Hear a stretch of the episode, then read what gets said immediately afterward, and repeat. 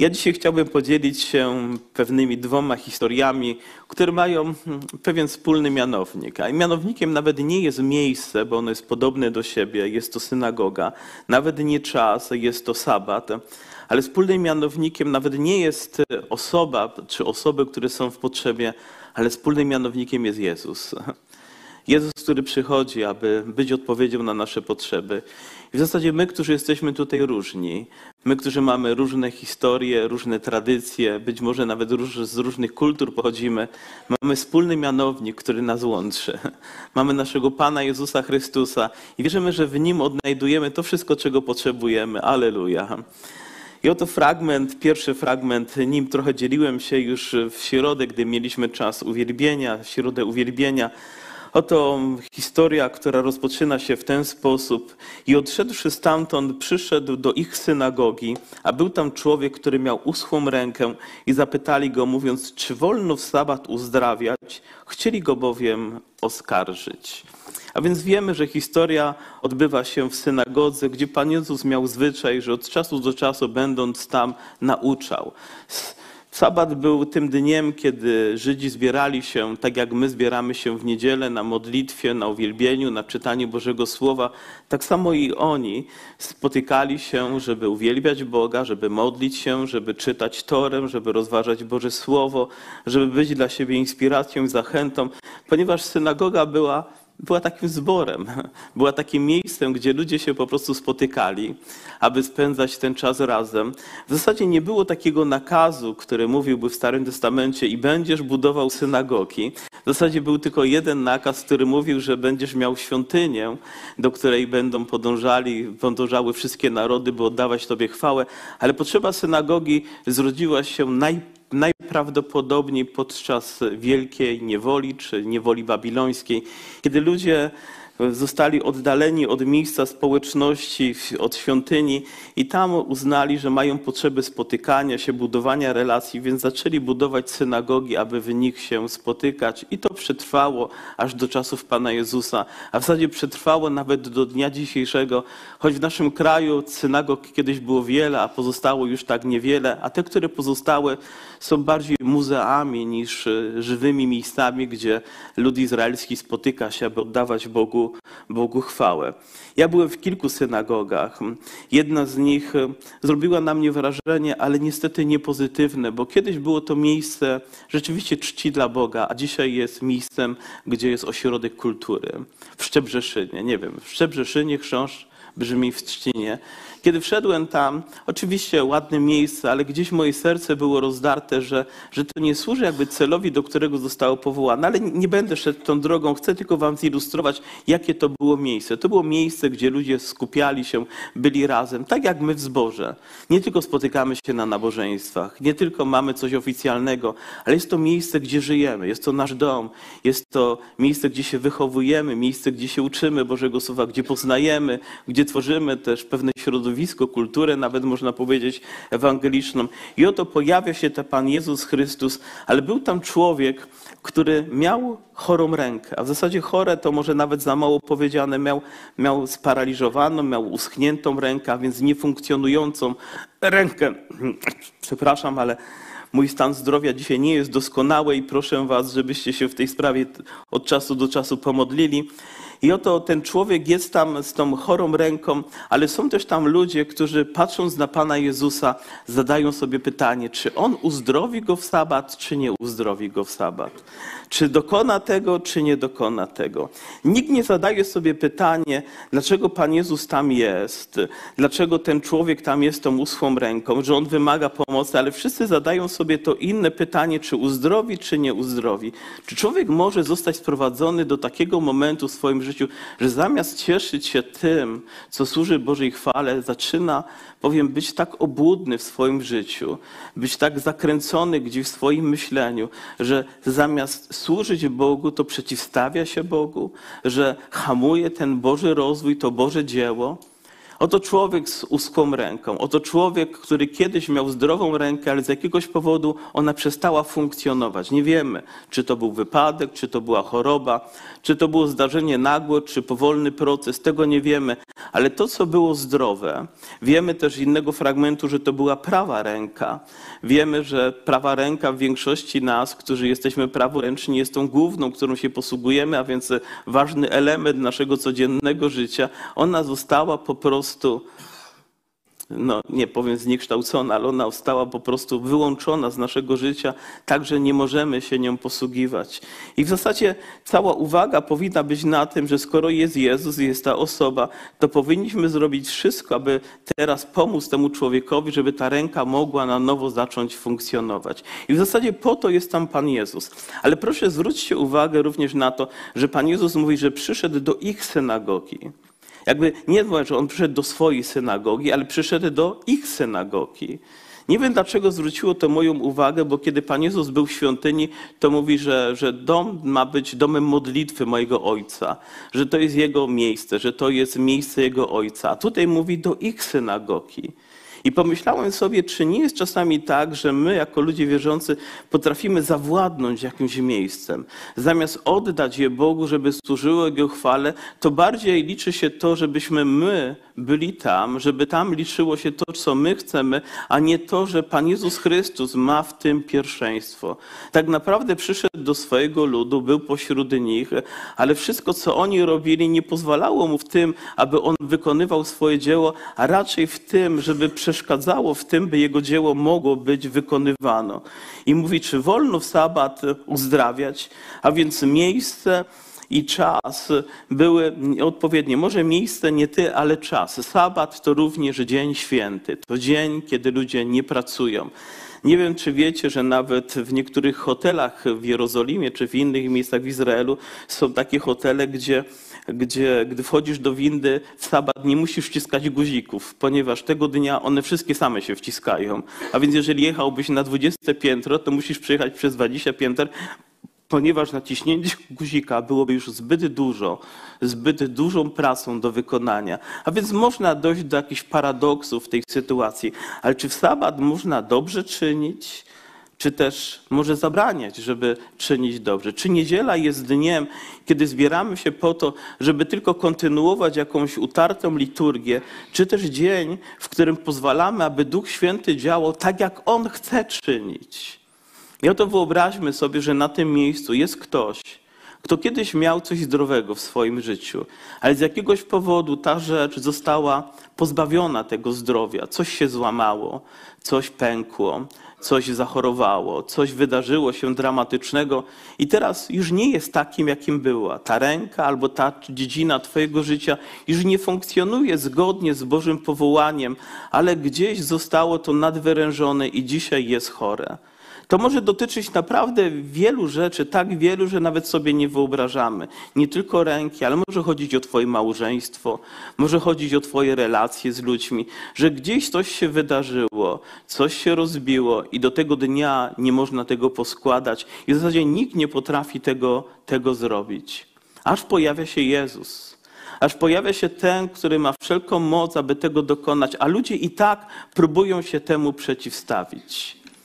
Co za dziwna historia, że ludzie, którzy byli odpowiedzialni za to, żeby Bogu chwałę przynosić, teraz stają w opozycji wobec tego, aby to dzieło było wykonane. A on rzekł, kto z was, mając jedną owcę, gdy mu ta w sabat do dołu wpadła, to czy jej nie pochwyci i nie wyciągnie, o ileż więcej wart jest człowiek. Myślę, że to nie pytanie, a stwierdzenie, że jeżeli rzeczywiście owca wpadłaby do rowu albo trzeba byłoby ją napoić, to nikt z nich nie wahałby się, żeby to zrobić, ale gdy trzeba pomóc człowiekowi, to tutaj już powstają rozterki. Jakie? Dogmatyczne, teologiczne. Jak to możliwe, żeby w tym dniu takie rzeczy robić? Tak, owce można nakarmić, owce można wyciągnąć z rowu, ale człowiekowi pomóc? Czy możemy sprowadzić się do takiego momentu w swoim życiu, że rzeczy albo nawet zwierzęta liczą się bardziej niż ludzie? Czy nie staje się to chore? Czy nie staje się to wbrew temu, do czego człowiek został stworzony i powołany? Ja wierzę, że jesteśmy tutaj po to, żeby uwielbiać Boga. Absolutnie. Jest to pierwsza rzecz, dla której tutaj jesteśmy. Ale wierzę również, że jesteśmy tutaj po to, żeby pomagać sobie nawzajem żeby budować społeczność, żeby wspierać się, żeby pozwolić, aby mój brat i moja siostra miały taką przestrzeń, żeby wyjść z potrzebą swojego życia. I to, co zostało złamane w ich życiu, to, co przestało funkcjonować, aby na nowo zostało przywrócone do tego pierwotnego stanu, do tego stanu, w jakim zawsze powinno być.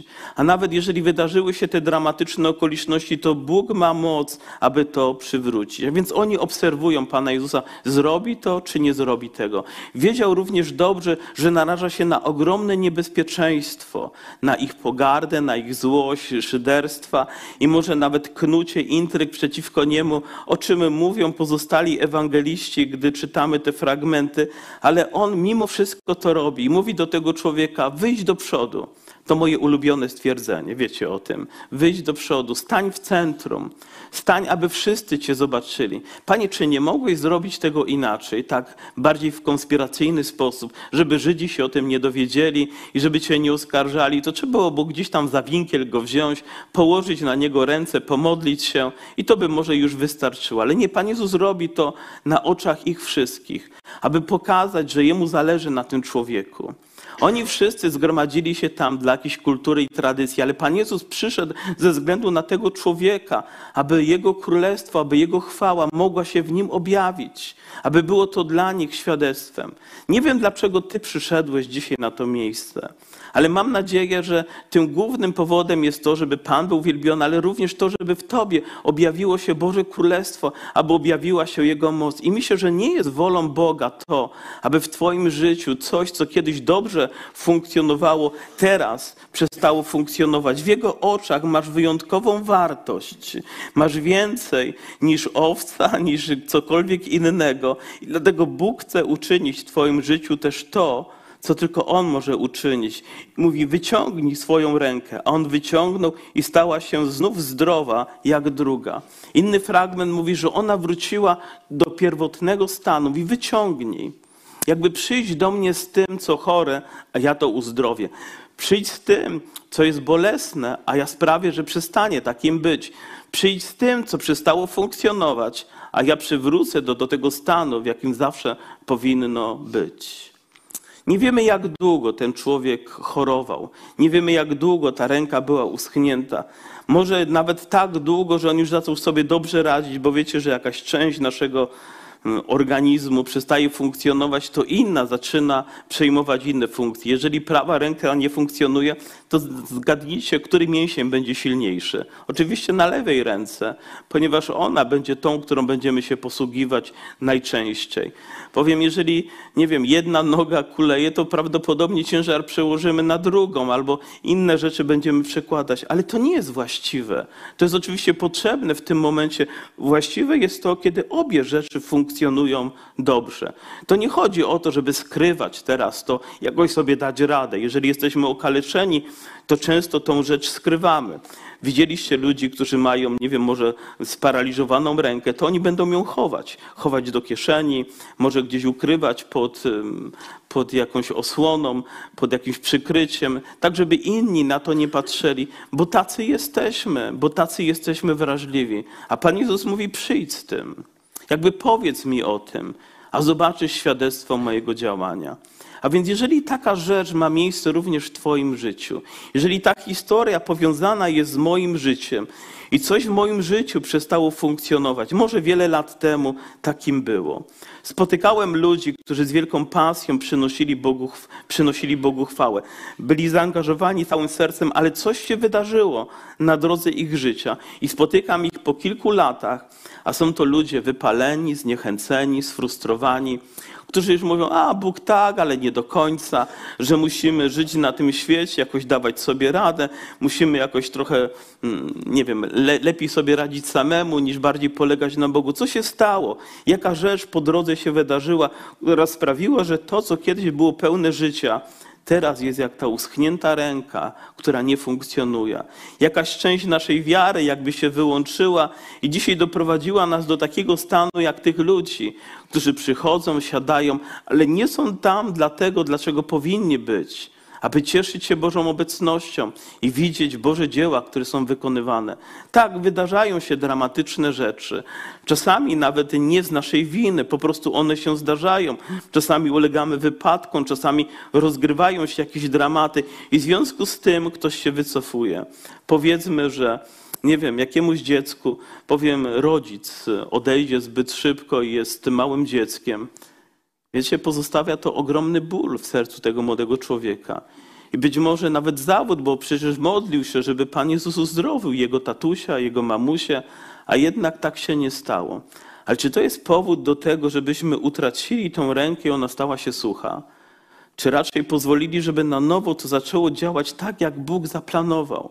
Są rzeczy trudne, ale wierzę, że Bóg ponad nimi może uczynić coś wyjątkowego w naszym życiu. Może coś wydarzyło się w Twoim małżeństwie, może coś tak bolesnego, że ono przestało funkcjonować tak, jak powinno zawsze funkcjonować. Jakaś jedna rzecz. Czasami dochodzi do zdrad w małżeństwie. Czasami dochodzi do zdrad w małżeństwach ludzi wierzących. To są tragiczne rzeczy, powodujące ogromny wyłom, ale mogące też spowodować to, że później Gdzieś nasze życie zaczyna usychać, to małżeńskie, aż dochodzi pewnie do jakiegoś później całkowitego dramatu. Ale czyż nie jest tak, że w tym miejscu powinniśmy zaufać Bogu i przyjść do Niego i pozwolić Mu, aby On na nowo to ożywił? Żeby On na nowo przywrócił miłość do Niego, aby On na nowo przywrócił miłość do siebie nawzajem, aby to było pełne życia i pełne chwały, aby na nowo nasza wiara rozkwitła, nasze uwielbienie i nasze zaangażowanie na nowo mogło być tak, takim, jakim zawsze powinno być. Wierzę, że właśnie w takim miejscu Bóg chce nas widzieć, bez względu na to, czy żyjemy w wierze rok, dwa, dziesięć, czy może nawet pięćdziesiąt, to wciąż powinniśmy być pełni życia. Amen? Nie powinniśmy być martwi, powinniśmy być żywi ze względu na Niego. I On to zaprasza tego człowieka, stań, stań tutaj na środku, wyciągnij swoją rękę, a zobaczysz, co ja potrafię uczynić w Twoim życiu.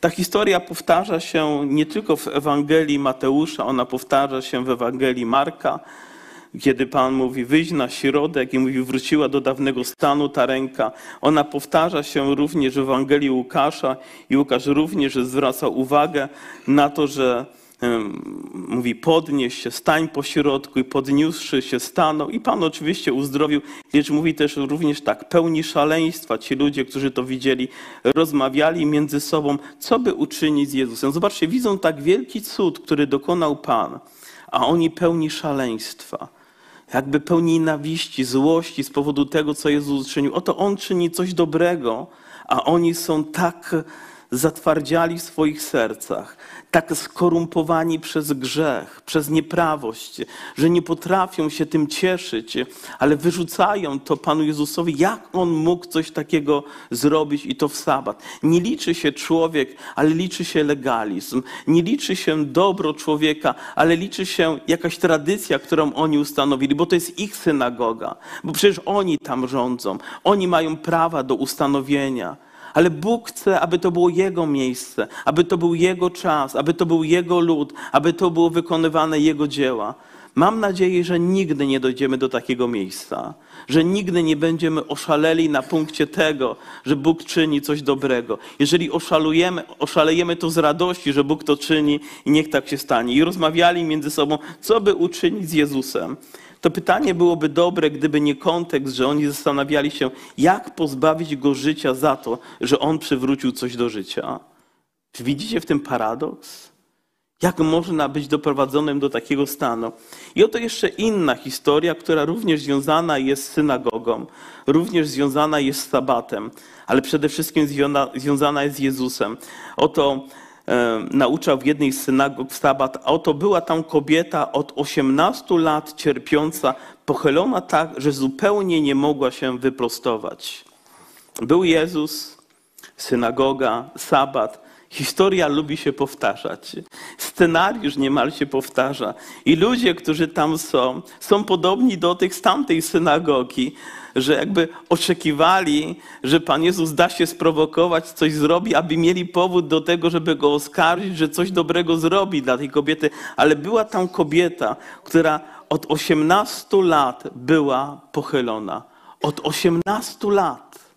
I nie wiemy znowu, co się wydarzyło. Czy pewnego dnia pochyliła się i kręg jej wyskoczył i od tego dnia nie mogła się wyprostować, a nie było żadnego chiropraktyka ani lekarza, który mógłby jej pomóc.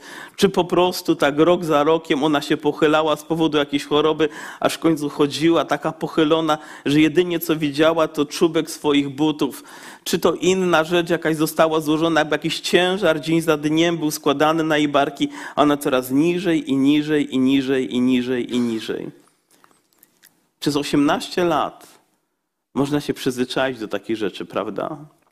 Przez 18 lat ktoś cierpi, więc uznajemy już, że tak być musi, ale nie Jezus. Ale nie Jezus. Dla mnie jest to naprawdę pocieszające, że on patrzy inaczej że to, z czym my już się zgodziliśmy, nawet pogodziliśmy, dla niego jest wyzwaniem. Mówi: Nie, tak nie będzie. Ja coś zrobię z tą sytuacją. I być może jest również i w naszym życiu jakaś rzecz, z którą my już pogodziliśmy się. O tak musi być. Tak, już zgodziliśmy się, no to jakoś z tym wytrwamy do końca. A może tak nie powinno być? Może powinniśmy się z tym nie zgadzać? Może podejmować inicjatywę, modlitwę, działanie, tak aby ta rzecz uległa zmianie, tak jak Bóg to zaplanował, a nie tak jak my się do tego przyzwyczailiśmy. Oto byli, było tam wielu ludzi, ale uwaga Jezusa była skoncentrowana na tej kobiecie. A Jezus ujrzawszy ją, przywołał ją i rzekł do niej: Kobieto, uwolniona jesteś od choroby swojej. Ona w tym momencie jeszcze się nie wyprostowała, ale słowa Jezusa już zapowiadały to, co za chwilę się dokona. Uwolniona jesteś od choroby swojej. W ogóle ciekawe stwierdzenie, jak to być uwolnionym od choroby, uzdrowionym, ale wygląda na to, że choroba może również nas zniewalać również powodować to pochylenie, że jest to jakieś związanie, które dokonuje się w naszym życiu i położył na nią ręce i zaraz wyprostowała się. I to dla mnie jest charakterystyczne, że Jezus kładzie na nią ręce, a ona powstaje do życia. Czy nie myślicie, że Jezus również to chce uczynić w naszym życiu? Że bez względu na to, co pochyliło nas, co spowodowało, że z rok za rokiem my coraz niżej i niżej i niżej i niżej przygarbieni i garbieni w tej samej pozycji. Już ludzie przestają na to zwracać uwagę, ale tobie to wciąż gdzieś ciąży w sercu, aż pojawia się Jezus pełen mocy i chwały i mówi: Uwolniony jesteś, uwolniona jesteś od tej przeszłości, od tego dramatu, od tego bólu, bo oto jestem ja. Oto jestem Twój Pan, Twój wybawiciel, Twój lekarz. Oto ja mam moc, aby Cię wyprostować, moja córko. Proszę, nie zgadzaj się nigdy z tym, aby być pochylonym przez resztę swojego życia, aby tylko oglądać czubek swoich butów. I nie mówię tutaj dlatego, że teraz powstajemy i oj, będziemy chodzić tacy wyprostowani, patrząc ludziom w twarz i poprzez to będziemy amanować jakąś arogancją, ale myślę, że Bóg przywraca nam godność naszego życia.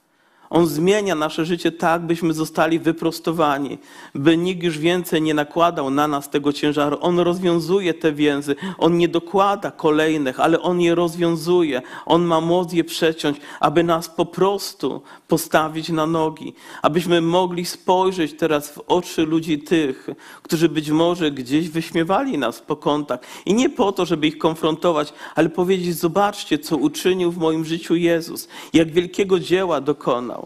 Czy nie jest podobnie w Twoim życiu? Czy nie zostałaś pochylona przez jakieś okoliczności życia i z dnia na dzień one coraz bardziej i bardziej przygarbiały Twoje życie? Może jakiś ciężar kolejny i kolejny był nakładany, aż pewnego dnia stwierdzasz, że jest jak jest i tak już musi być, i trwasz tym, i trwasz tym, i trwasz tym, i trwasz.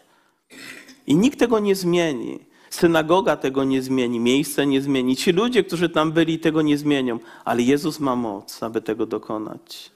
I dzisiaj jesteśmy tutaj dlatego, że wiemy, że Jezus jest pośród nas. Czytaliśmy na samym początku, gdzie dwaj lub trzej zbiorą się w moim imieniu, tam ja jestem.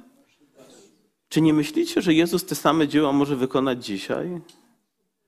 Że On dzisiaj może sprawić, że oto coś, co uschło, zostanie przywrócone do życia? Wiecie, jeżeli Bóg sprawił, że nawet kij wbity w ziemię zakwitł, to cóż dopiero, gdy my wyciągniemy do Niego to, co chore, aby On przywrócił to do życia. Aleluja. Albo to, co zostało zgarbione, na nowo powstanie i położył na nią ręce i wyprostowała się. A odpowiadając przełożonym burznicy, oburzony, a odpowiadając przełożony burznicy, oburzony, że Jezus uzdrowił sabat, rzekł do ludu, jest sześć dni, kiedy należy pracować, w te dni przychodźcie i dajcie się uzdrowić, a nie w dzień w sabatu. Wiecie, chcę, żebyście jedno wiedzieli. Przełożony burznicy, czyli synagogi, bo tak też jest nazywana czasami synagoga jako burznica czy bożnica, jako miejsce poświęcone Bogu, to nie pastor. Także to, żeby było jasność. To był przełożony tylko, tylko synagogi. Mówi, przez sześć dni dajcie się uzdrowić. Tak jakby każdego dnia tam było uzdrowienie, ale akurat tego dnia mieli wyłączność na to, żeby tego nie robić. Nie byli w stanie nic zrobić, ale robili wszystko, żeby zabronić innym. Do jakiego miejsca my byśmy się doprowadzili, gdybyśmy przestali dawać możliwość działaniu Bogu w tym miejscu?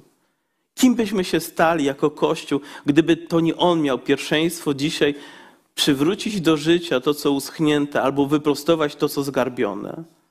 Czyż nie do takiego samego miejsca, jak ci oto ludzie, którzy zabraniali, bo liczą się inne rzeczy, które muszą być kultywowane. Ja staję tutaj po raz nie wiem, który nie dla tradycji, ale dla mojego żywego Pana Jezusa Chrystusa.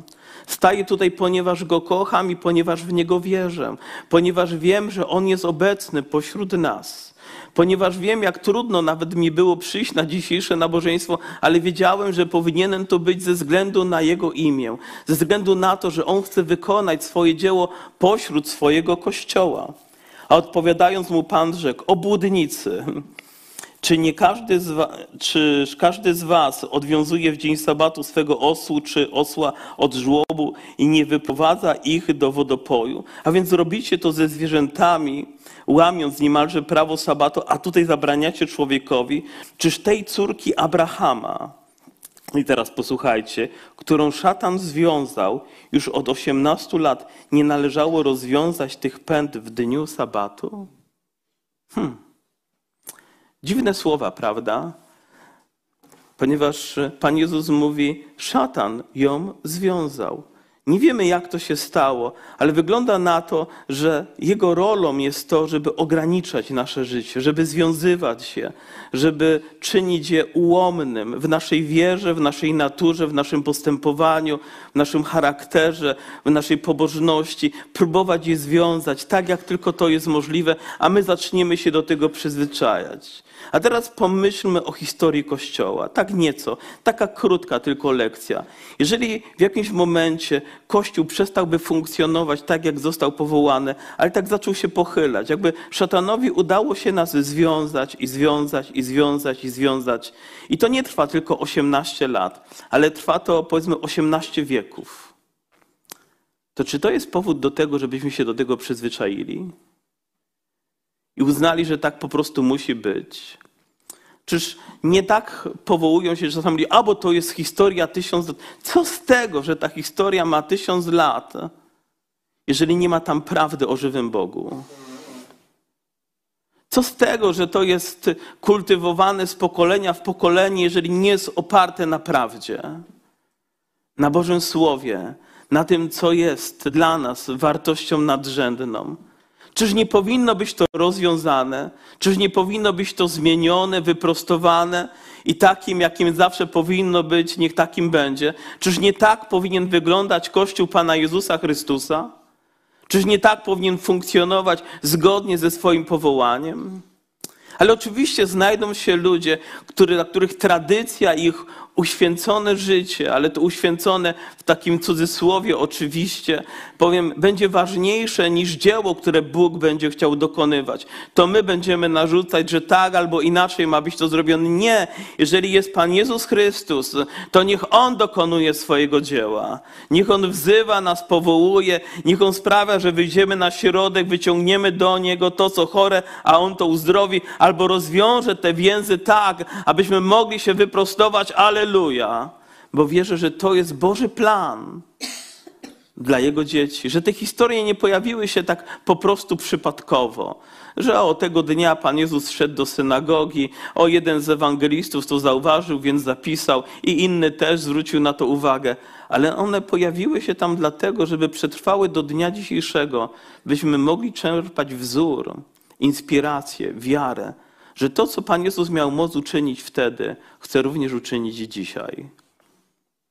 Nie wiem, jak długo to trwa w Twoim życiu rok, 18 miesięcy, 18 lat, a może nawet jeszcze więcej. Nie ma znaczenia. Jeżeli Bóg chce to zmienić dzisiaj, niech to się stanie. Jeżeli Bóg chce wkroczyć w Twoje życie z wielką mocą, niech to się stanie. Na czas Jego łaski nigdy nie jest za późno. Na manifestację Jego mocy zawsze jest czas w Jego kościele. I niech On objawia ją dzisiaj pośród nas. Niech dokonuje swojego dzieła. Nie wiem, co przestało funkcjonować w Tobie, co się wypaliło, co zgasło, co umarło, ale nie pozwól na to, żeby to trwało dalej. Nie pozwól na to, żeby to stało się czymś, do tego czy się przyzwyczaisz, co będziesz pięknie ukrywać przed innymi ludźmi, udając, że dajesz sobie radę. Nie, pozwól, aby Bóg wkroczył tutaj z wielką mocą. Pozwól, aby On rozwiązał te więzy.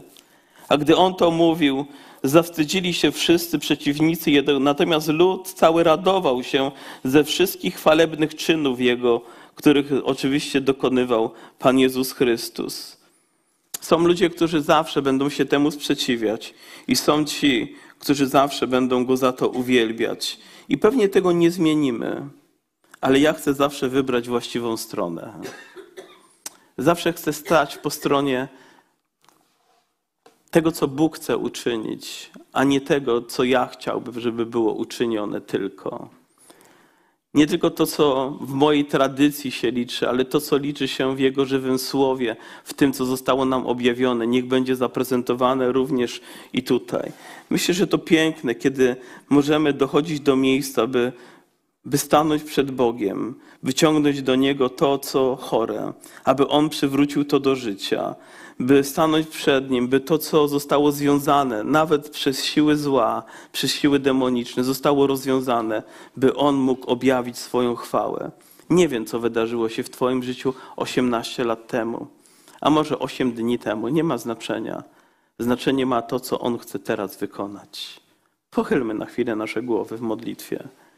Pozwólmy Duchowi Świętemu, aby przypomniał nam te rzeczy, kiedy coś przestało funkcjonować, coś pękło, coś się rozbiło, coś tragicznego się wydarzyło, coś tak wielkiego, że nie potrafimy sobie z tym sami poradzić, ale przychodzi Jezus, który chce to zmienić. Chce zmienić Ciebie, chce zmienić Twój dom, chce zmienić Twoją rodzinę, chce zmienić Twoje całe życie.